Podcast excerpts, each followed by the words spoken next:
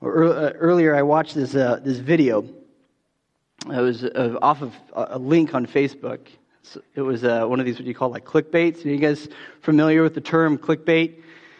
It's like these, and I think actually Facebook has largely done away with them. Um, they they found a way to kind of filter them out, but but you know they, it would be this uh, a link that would be on a on a fa- on your Facebook feed and your Facebook page that people would share, or like a Facebook page would share, um, and it always have these kind of like enticing, um, like like what do you call it, like headings for the page. So it'd be like you won't believe what this man said after, and it wouldn't tell you the rest. And in order to find out, you'd have to click on the link and go to the website. And then you could go read the story or watch a video about it. And they call it clickbait because it's like, it's like enticing, it's teasing you with just this, this title to make you want to go click and go see what's going on or go watch this video or go read the story. And I got suckered into it. Right? Uh, like 99% of the time it doesn't work, but it was just, just said, you won't believe what this man said, dot, dot, dot. And I was like, oh, I have to know. So I clicked on it, I went to it, and of course it has like these like six, seven paragraphs that kind of give you the context of the story, but I just skipped that. I just go right to the video. And in the video, it shows there's this, you know, know, older gentleman next to this younger gentleman. And you can tell there's this kind of attention going on. And then the older gentleman looks to the younger gentleman and he says, I don't blame you. I blame the devil. And I forgive you for the part that you played. I don't blame you. I forgive you. And then the younger man just starts bawling. He starts crying and crying and crying. And then he goes and he hugs the older man, and then they both start crying. And then the video end, ends, and, and, and, the, and the heading of the video says, So powerful. And I'm like, What just happened? I have no idea what just happened. So then I'm like, maybe I'll go read the six paragraphs. Right? So then I go read the six paragraphs, and I find out that this whole story is actually taking place in a courtroom and that the older gentleman uh, had a son, and the other younger gentleman murdered his son. And now this older gentleman is saying in the courtroom, I don't blame you for murdering my son. I blame the devil, and I forgive you for whatever part you played in that. And then I was like, whoa, that is powerful. That is a beautiful story. It's this light bulb moment that all of a sudden the context of the story right, makes this little scene so much more beautiful, so much more captivating. I saw the context of the relationship. And it's the context of that relationship which made those man's words so powerful and so interesting. You see, if we miss the story, we miss the importance of the Father's words and the importance of the Father's action. Right? If we miss the story, if we miss the context, we miss the importance. I think there's a tragedy that uh, today I feel like so many miss the story of God's relationship with people. And so often we miss the context. We miss the context of the relationship between God and mankind. And I'll hear people uh, say things like, God loves you, God forgives you, God died for you. But I can't help but to think how the significance of that is often lost if people don't understand the context of that. And it's, it's amazing that actually so many non-Christians today, uh, they, they don't understand any of the, the context of Christianity. And so when they hear you say something like, Jesus died for you. And if you don't know anything about the gospel, that's a very confusing expression. Very, very confusing. What do you mean he died for me? Right? They don't understand sin. And they don't understand what, what, what the atonement of Jesus meant. We will never understand the relationship between God and mankind until we understand the distinction between God and mankind. And that's one of the, the, the, vital things that sometimes, too, we fail, we fail to either communicate or many people fail to understand. What is that distinction between God and man? So we're not going to understand the context, we're not going to understand the relationship until we understand those distinctions. And then we will never understand the depths of God's love, God's forgiveness, God's actions until we understand who God is and who mankind is. Right? We, we won't understand the bigness of God's love until we understand the smallness of us. The tragedy is, is that so many today, I think, miss the point of Jesus because of that. They miss the point of the gospel. They miss the depths of God's love because we don't understand this relationship of God and man. We don't understand the distinction between God and man. We don't know the story, the context. Sometimes we just want to share that little 15 second video without the six paragraphs that go with that, that make that video so meaningful. So people hear or say, Jesus died for you or he loves you. And those words, they don't mean much without that story. The significance of God's love is lost when we don't understand the relationship between God and people. And I think many people have a perception of Christianity that it's a, a kind of a self help guide. I've heard many people, uh, non Christians, talk about it as just it's an escape from hell for people who believe in hell. Right? It's just an escape from hell rather than understanding it as this gigantic, big, great, immense love story. And so it's vital we understand the context of our relationship with God. Well, today we read a psalm that focuses on just that. It draws on this distinction between God and mankind. And it's just from, from the, the psalmist, from the author of the psalm's perspective of just recognizing who he is and who God is. We're going to be reading Psalm 8 this morning. I encourage you, if you have your Bibles, you can turn there. If you get your phones, whatever, turn there. Uh, if not, it's all right. It's going to be on the screen uh, right, right above me. But as we read through this psalm this morning, I want you to keep in mind its, its, its main point, at least one of the main points I want us to be uh, attentive to this morning, is it's trying to reflect on the greatness of God and understand mankind's place in his universe. The psalm is about God. It's not about us, it's about God. But it's understanding this greatness of God and where we fit in this universe of God's. It draws us to this distinction between God and men. But let's go ahead and, and jump in the word together this morning. It's going to be in Psalm 8. We're going to start right up on verse 1. It says, O Lord, our Lord, how majestic is your name in all the earth. You have set your glory above the heavens. Out of the mouths of baby and infants, you have established strength because of your foes to still the enemy and the avenger when I look at your, at your heavens, the work of your fingers, the moon and the stars which you have set in place, what is man that you are mindful of him? And the Son of Man that you care for him? Yet you have made him a little lower than the heavenly beings and crowned him with a glory, with glory and honor. You have given him dominion over the works of your hands, and you have put all things under his feet all sheep and oxen, and also the beasts of the field, the birds of the heavens, and the fish of the sea, whatever passes along the paths of the sea. O Lord, our Lord, how majestic is your name in all the earth. As I said earlier, and the thing I want us to reflect on, and one of the main themes here is it's to reflect on this greatness of God and man's place, place in God's universe. I want to read again verses 3 and 4 because I think these are some of the key verses within the psalm. It says, When I look at your heavens, the work of your fingers, the moon and the stars which you have set in place, what is man that you are mindful of him, and the Son of Man that you care for him? And what is it saying here? Now, when you think when you think about all that you have done, when you think about all how great you are, O God, who are we that you care for us? Who are we that you care for us? As little humans. I think of the greatness of God and the bigness of what He has done, the creator and the author of the universe. Right? The writer of every single one of our destinies. And yet there's this powerful, distinct, unique love for each and every one of us.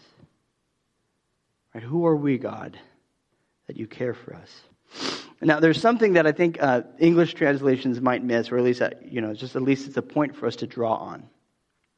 And that's something that happens that we might be able to figure out in the Hebrew that helps us understand maybe somewhere where this is coming from. In verse 4, it says man. Right? That, that the Hebrew word there is enosh. right? Um, there's many, many words uh, that are translated out of Hebrew uh, and translated as uh, into that word man uh, in English into man. Right? So you have you have probably one of the most common words is this word called ish, the word ish in Hebrew, right? And this is what often is just kind of distinguishing between man and a woman. Right? Ish would be just, you know, just a, simple way of saying, oh, like a man entered the room, like an ish entered the room, right? So you hear that, and that would be kind of contrasted with or distinct from isha, which is woman, right? And that is very gender specific. And then there's the word uh, uh, uh, Adam, right? Adam, which is actually literally where we get the name Adam from. Um, and it's largely referring to mankind. And most of the time within Scripture, when we see that within the Old Testament, it isn't gender specific. Right? It isn't trying to distinguish between male or female in any kind of way. It's this larger picture of all humankind. Right? And then you get, you get the word zakar, which is really, uh, I would say probably most often is drawing out like some biological distinction between male and female, the car. And, and that's contrasted with uh, ankiva, which is female, which is very, just kind of drawing on these, these differences between male and female uh, very much biologically.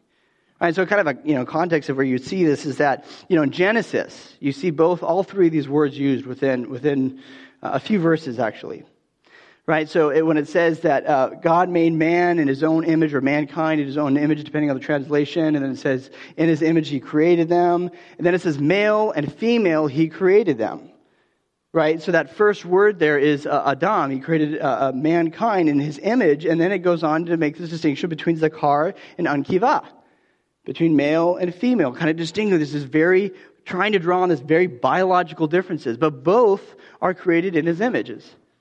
And then, and then the next chapter, just a few verses later, uh, when it says, when a man shall leave his wife, sorry, a man shall leave his, his, his, uh, his, father and his mother to be with his wife, uh, that's where you see these words, ish and isha, which is more kind of sociologically significant.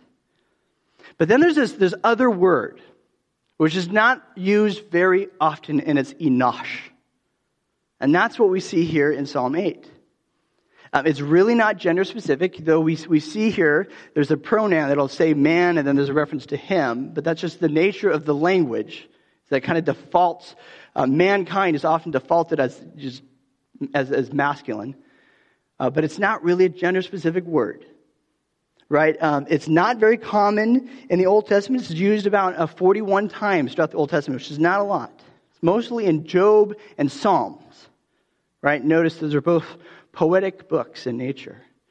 But when you, when you study this word enosh, and you're kind of trying to figure out how is it used and you know why is it that the authors use it this way uh, one of the things you're going to find is that it's often used when it's trying to draw a distinction where it's comparing or contrasting specifically humans to god when you're trying to draw on this distinction between your God and we're just little humans down here. Right? The, the word Enosh is most often used when distinguishing, when a man or person is distinguishing himself from God, recognizing the greatness of God. Right? Or Job, and when God is actually distinguishing, like, you're just a man. If you remember that part in Job when he's like, Were you there when I created the heavens? You're just a man. Right? But it's this kind of just trying to draw this distinction between God and humankind. Right, but some of the, the, verses we see throughout scriptures when it says, can, can, man be righteous before God? Or who is man that you, your heart is out for him? Or I will answer you for God is greater than man. Those are all times in which this word, enosh, is used. One of the, ways I would, I would think about this word and how it's, you know, used is often the way we might think of like uh, Greco-Roman mythology in which you all sometimes will be identified, someone will be identified as a mortal. Maybe one of the gods in the, in the mythology would be like, you are immortal. How do you, you know, how do you, how can you dare speak before me that way? Right? But the word mortal, I mean, technically it's saying someone who can die. But within that mythology, it's often the word mortals what's drawing this distinction between the immortals, the gods, and the, and, and the people, the humans. But part of it is just so much about trying to just draw this distinction between something immense and something small. And Enosh, in part, is playing that role. I believe that the poets of the Bible, specifically what we see within Psalms and within Job, use this word to describe the smallness of man and contrast that before an immense and perfect God. What's the point? What's the point then? Why does the psalm, uh, why, why, why does the psalm place this emphasis on this greatness of God and the smallness of God, yet God's affection for mankind? I think those are the three things that are really kind of happening a lot here. God, you are big. Who are we? We're small. And yet, you show us so much affection. Right? It does this to show us our relationship to God isn't an equal relationship. Our relationship to God isn't an equal relationship. God doesn't get anything from people that he couldn't get from himself or for himself.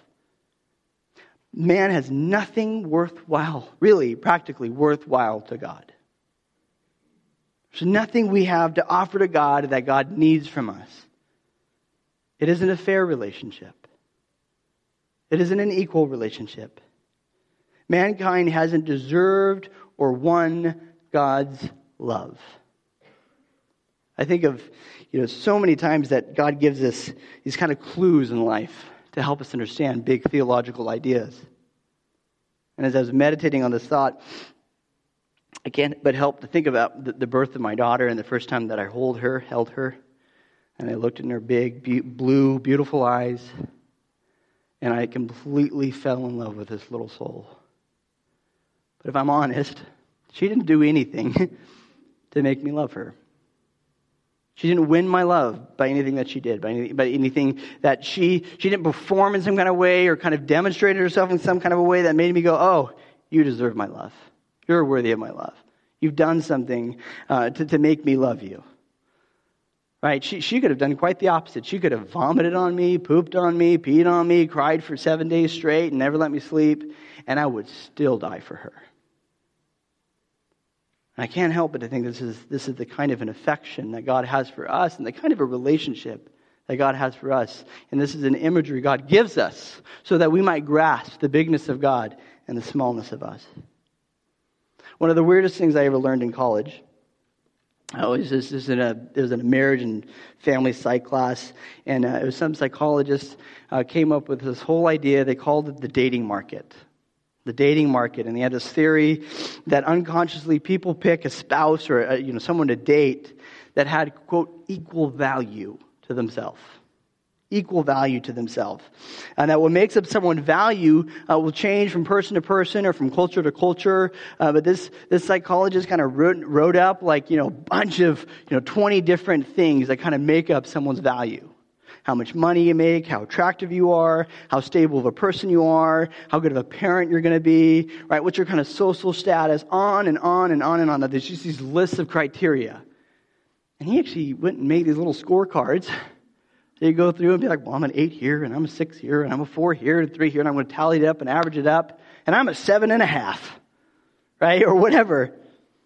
And that you had these scorecards, and that I, I, I, you know, unconsciously, what people are doing is that when they're looking at potential spouses or people to date, they're tallying up those numbers and they're trying to contrast themselves of, oh, I'm a seven and a half, so, you know, I'd be good to date somebody that's a seven or an eight, somewhere in that range. Right? But the psychologists had this theory that if an eight dated a six, that six would always feel inferior to the eight. They would always feel like, well, you know, I'm just not quite good enough. So they're going to sacrifice more. They're going to try a little harder. They're going to do a little more. And the eight is going to feel the opposite. They have to try, they could try a little less. Right? Because, you know, I could do better. Right? And so, you know, it makes me think. My, my grandfather said that the people who needed therapy the most were psychologists. And I didn't ever believe that, or I didn't understand what he meant until I took that class. Right? um, now, don't, one thing to do is not today, the one thing I learned from church today is go home and number yourself and compare yourself to your spouse, and right, that would be a disaster. Um, but I can't help when I read this psalm and think, God is a 10 and we are a 1. God is a 10 and we are a 1. Now, mankind has absolutely nothing to offer God that God needs or can't do himself. There's nothing. There's nothing God needs from you. There's nothing that God needs from you. Um, this is an unequal relationship. Now, however, unlike with people, or at least this, you know, psychologist theory, unlike with people, the, the man's history from God hasn't been marked by mankind chasing after God and sacrificing more for God and trying to do more to make sure that God doesn't leave him. That, that the way that the psychologist describes what happens between a six and an eight. Right? We don't see that in our story. Instead, we see something quite the opposite. The story has been mankind running from God and God chasing after mankind. And so the psalm writes What is man that you are mindful of him? Who are we who've run from you, who've sinned against you, who just so often disobey, who will worship you with one word and then the next disgrace you? Who are we, God, that you love us? Who are we that you care for us, O God? Now, it'd be very easy to read the psalm and, and I think miss the point. I think it would be easy to presume that part of the author's goal is to make us feel bad about ourselves. Oh, we're just petty little ones. And you should feel ashamed or broken. Oh, you aren't good enough. Oh, you don't deserve God's love. Oh, you're so bad. Right? I mean, that's something that happens. I think a lot of us humans do sometimes, right? sometimes an unhealthy relationships. That's something that does happen when someone feels um, unequal. Right? There's this kind of a shame or guilt about, I'm not good enough. I'm not good enough. God never wants us to feel that kind of a way in which there's this kind of shame or guilt or just kind of this, this depression that's brought on us because we're not good enough for God. The energy, the theme, and the purpose is clearly of this psalm is clearly not guilt. The goal of the psalm is not to depress you. It's not to depress you. It's to remind you so that we become mindful of this context of our relationship, so that you might fall deeper in love, and you might fall deeper into thanksgiving, into thankfulness to our God. God is great, and we people are so small. This is an unequal relationship. And you might not be worth a whole bunch. You might not uh, have a whole lot to offer, but my goodness, does God treasure you? God loves you and values you. The psalm, the point of the psalm is not to depress you or to make you feel um, guilty, but to celebrate the bigness of God's love. Um, he does not love you because of who you are but because of how great his love is. God loves you not because of who you are, but because of how great his love is. That's what the psalm is celebrating. Our relationship to God is not a story about us trying to be enough for God. It's not the gospel. Right? The story of the gospel is that God loves you not because you've offered so much to him, not because you've done so much for him, not because you, you are enough. God's love for you isn't about you. It's always one of the most important things about the gospel we got to understand. The gospel is not about you.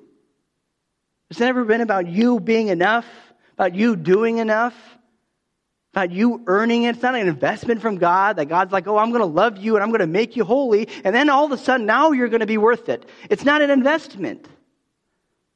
The story of God, the gospel is that God loves you not because of you or anything you are or anything you will be. God loves you because of His love. It's because of how big He is. It isn't because of anything you're going to offer Him. And part of what that means, there's absolutely nothing you can do to change it. If God loves you, not because of you or anything you've done or anything you will do, but He loves you because of Him, and His love is unchanging, that means that his love will never change. And there's nothing you can do to ruin that. You can't fail enough. You can't run far enough.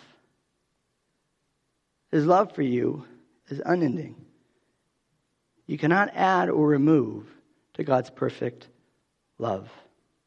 Whether you're a sinner or a saint tomorrow has absolutely no bearing on God's love for you. When you grasp the greatness of God and you understand the smallness of you, you understand just how great that love is. You understand the love, the forgiveness, the mercy of God. And then that expression, God loves you, it means so much more.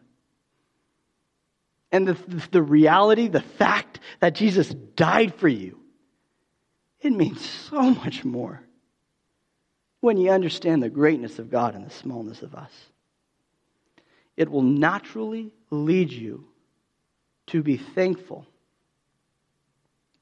It'll naturally lead you to fall deeper in love. When we hear the gospel, talk about the gospel, think about the gospel, without understanding this context, the story of who God is and who we are before God, without understanding that this is an unequal relationship, it's not like we're doing a bunch of things to earn God's love. When, when we understand the gospel and all of that, um, or when we fail to understand the context of the gospel, it becomes uh, very easy for us to miss the point. Many might believe that Jesus died for them because of them. Kind of like watching a video without having that backstory. Right? You're going to miss the power of the cross. You're going to miss the power of God's word that He loves you, and you're going to miss the power of the promise that God has for you that He wants an eternity with you. It's very bizarre that such a big, perfect God wants such small people like us. Don't miss the context. Don't miss that story. A couple weeks back, uh, I, I, talked about um, how there are types of prayers where there's some people practice prayers in which it's very kind of, I don't want to say formulaic, but it kind of is formulaic, it's structured. Right? And one of the things that I had said was that um, that isn't necessary, that our prayers don't need to be pretty. And I hold to that. But at the same time, I don't also want to uh, undervalue the significance of having a structured prayer. Right? Um, uh, if you want to pray uh, but don't know how, I think there's something beautiful about having this kind of structure, some guidelines of knowing how to pray. And one of them that I think has uh, been popularized is this. It's kind of it's broken down in an acronym. The acronym is ACTS, A-C-T-S. And then I think really I would say biblical prayers can be boiled down to these four points. Right? And as I said, it, it, this, you don't have to be married to this. I'm not saying that this is the right way to pray. So I think this is a helpful way to pray. At least in times, at times, it's a helpful way to pray. Uh, there are a lot of kind of fancy theological words in it, but the, the A stands for adoration, to adore. Right? That your prayer ought to begin right, or should begin, or it might begin, it would be well for it to begin uh, with you to celebrate, adore, and express this bigness of God. And when the, in the psalm, that's what happens at the beginning of the psalm, like, you are huge, God. You are huge. The universe declares the glory of God, right? It's the bigness of God. That's adoration. How powerful, how great, how majestic, how holy you are. Then it goes to see, confession. Right? And this is when there's this place in our prayer in which we go to God about our sin, our failures, our inadequacies. When we reflect on who we are, on the smallness, on the brokenness of who we are, our shortcomings, our inabilities, our weaknesses. Then it transitions to thanksgiving. T, thanksgiving, when we express this gratitude, this appreciation, we thank God for his persistent love. We thank God for the gospel. We thank God for the blessings he gives us. We thank God for our families, for our children, for our trials, for our health, for whatever. When we thank God for the gifts he gives. And then S is supplication, when we ask for, for supplements, for God to bring us things, where there's needs or there's wants that we have. Jesus tells us to pray for those things. So biblical prayer incorporates that. We pray for those things. Now, a lot of times, I think one of the advantages of this model of prayer is that a lot of times we just focus on supplication. So a lot of people believe that prayer is. It's just about the supplication when we go to God to ask things from God. And then every now and then we confess when there's a big sin going on in our life, and we're like, well, probably should say something about it. Let me get back to asking things for God. And then every now and then I'm going to throw a thank you for the things, like 800 things you answered last year. Right? But there's just kind of an imbalance in the way we come before God.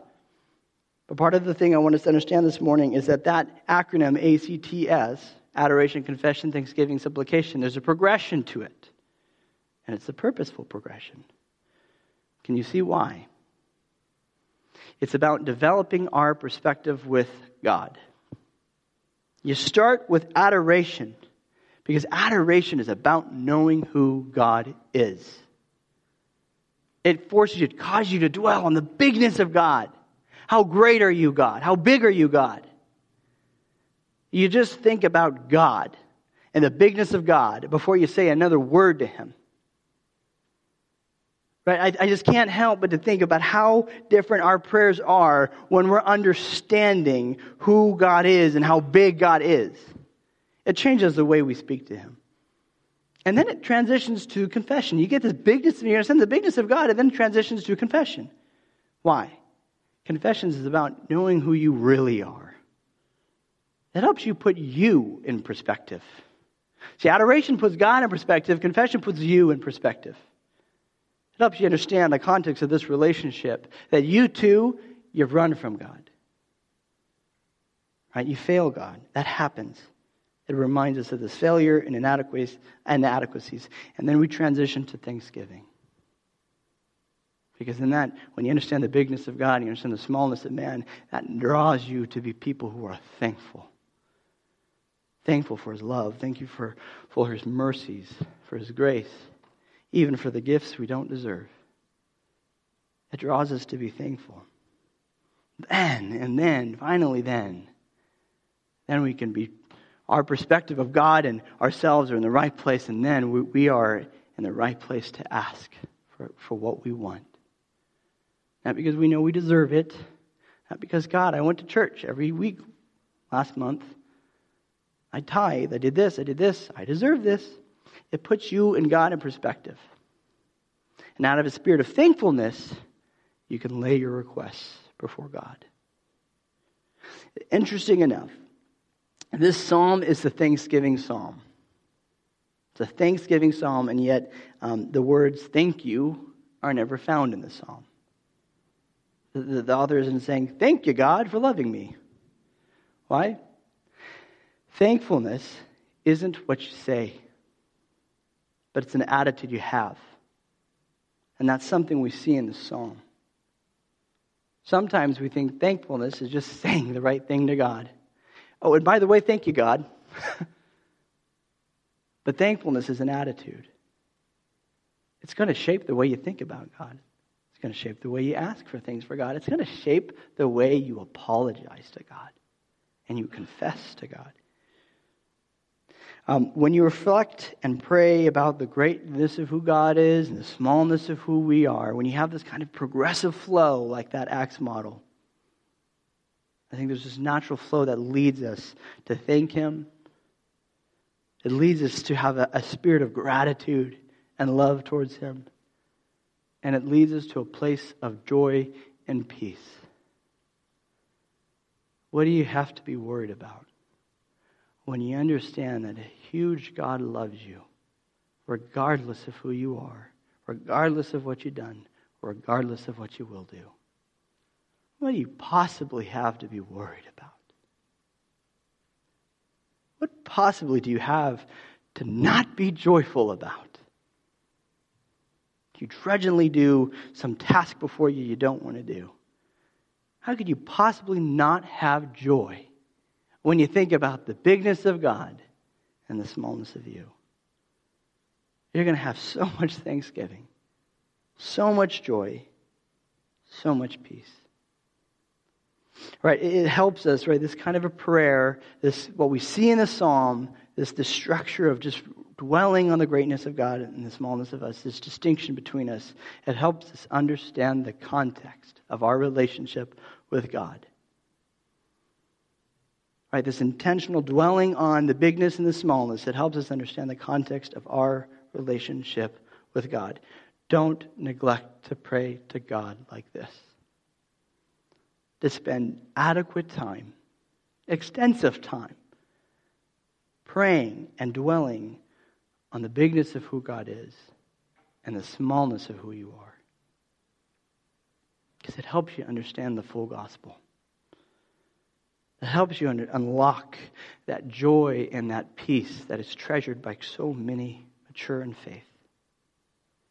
Read this psalm. Pray acts. Be thankful. Fall deeper in love. Let's pray together.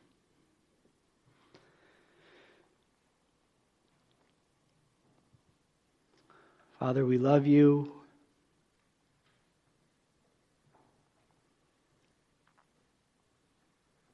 God, in words, I cannot right now express just how big you are.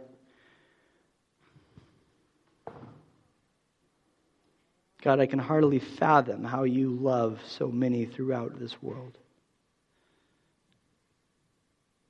There are six, seven billion people in this world that your heart goes out to.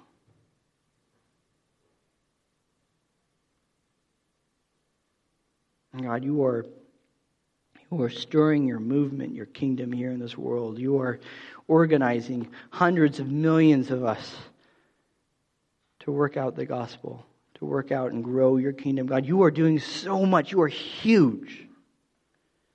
Not to mention the vastness of this universe, God, that you govern.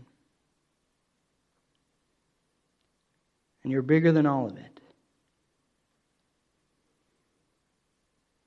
God, we are so small. God, many of us have sinned, real sin, deep sin that we've committed this week, maybe even this day. There's brokenness, there's failure that's just riddled in our life. There's a lot of inadequacy in each of us, God. And God, that's why this morning we come just so thankful for the cross, for your affection for us, for your yearning and wanting and desire for us to be with you for all eternity. God, help us to have that spirit of thankfulness. Some of us might lack it this morning. Some of us might have too many other things going on in our day, and that it's hard for us to grasp just how big you are and how great your love is for us. Father, I ask this morning you encourage that spirit of thankfulness, that thanks, thankfulness in our heart, that we might leave here just thankful, God, for your love, your grace, your mercy, for your gifts. Change our hearts, Lord. Change our attitudes.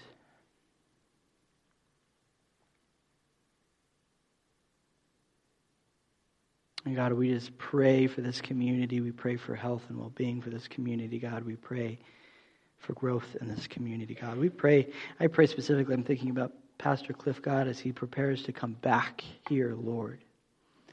You prepare his heart.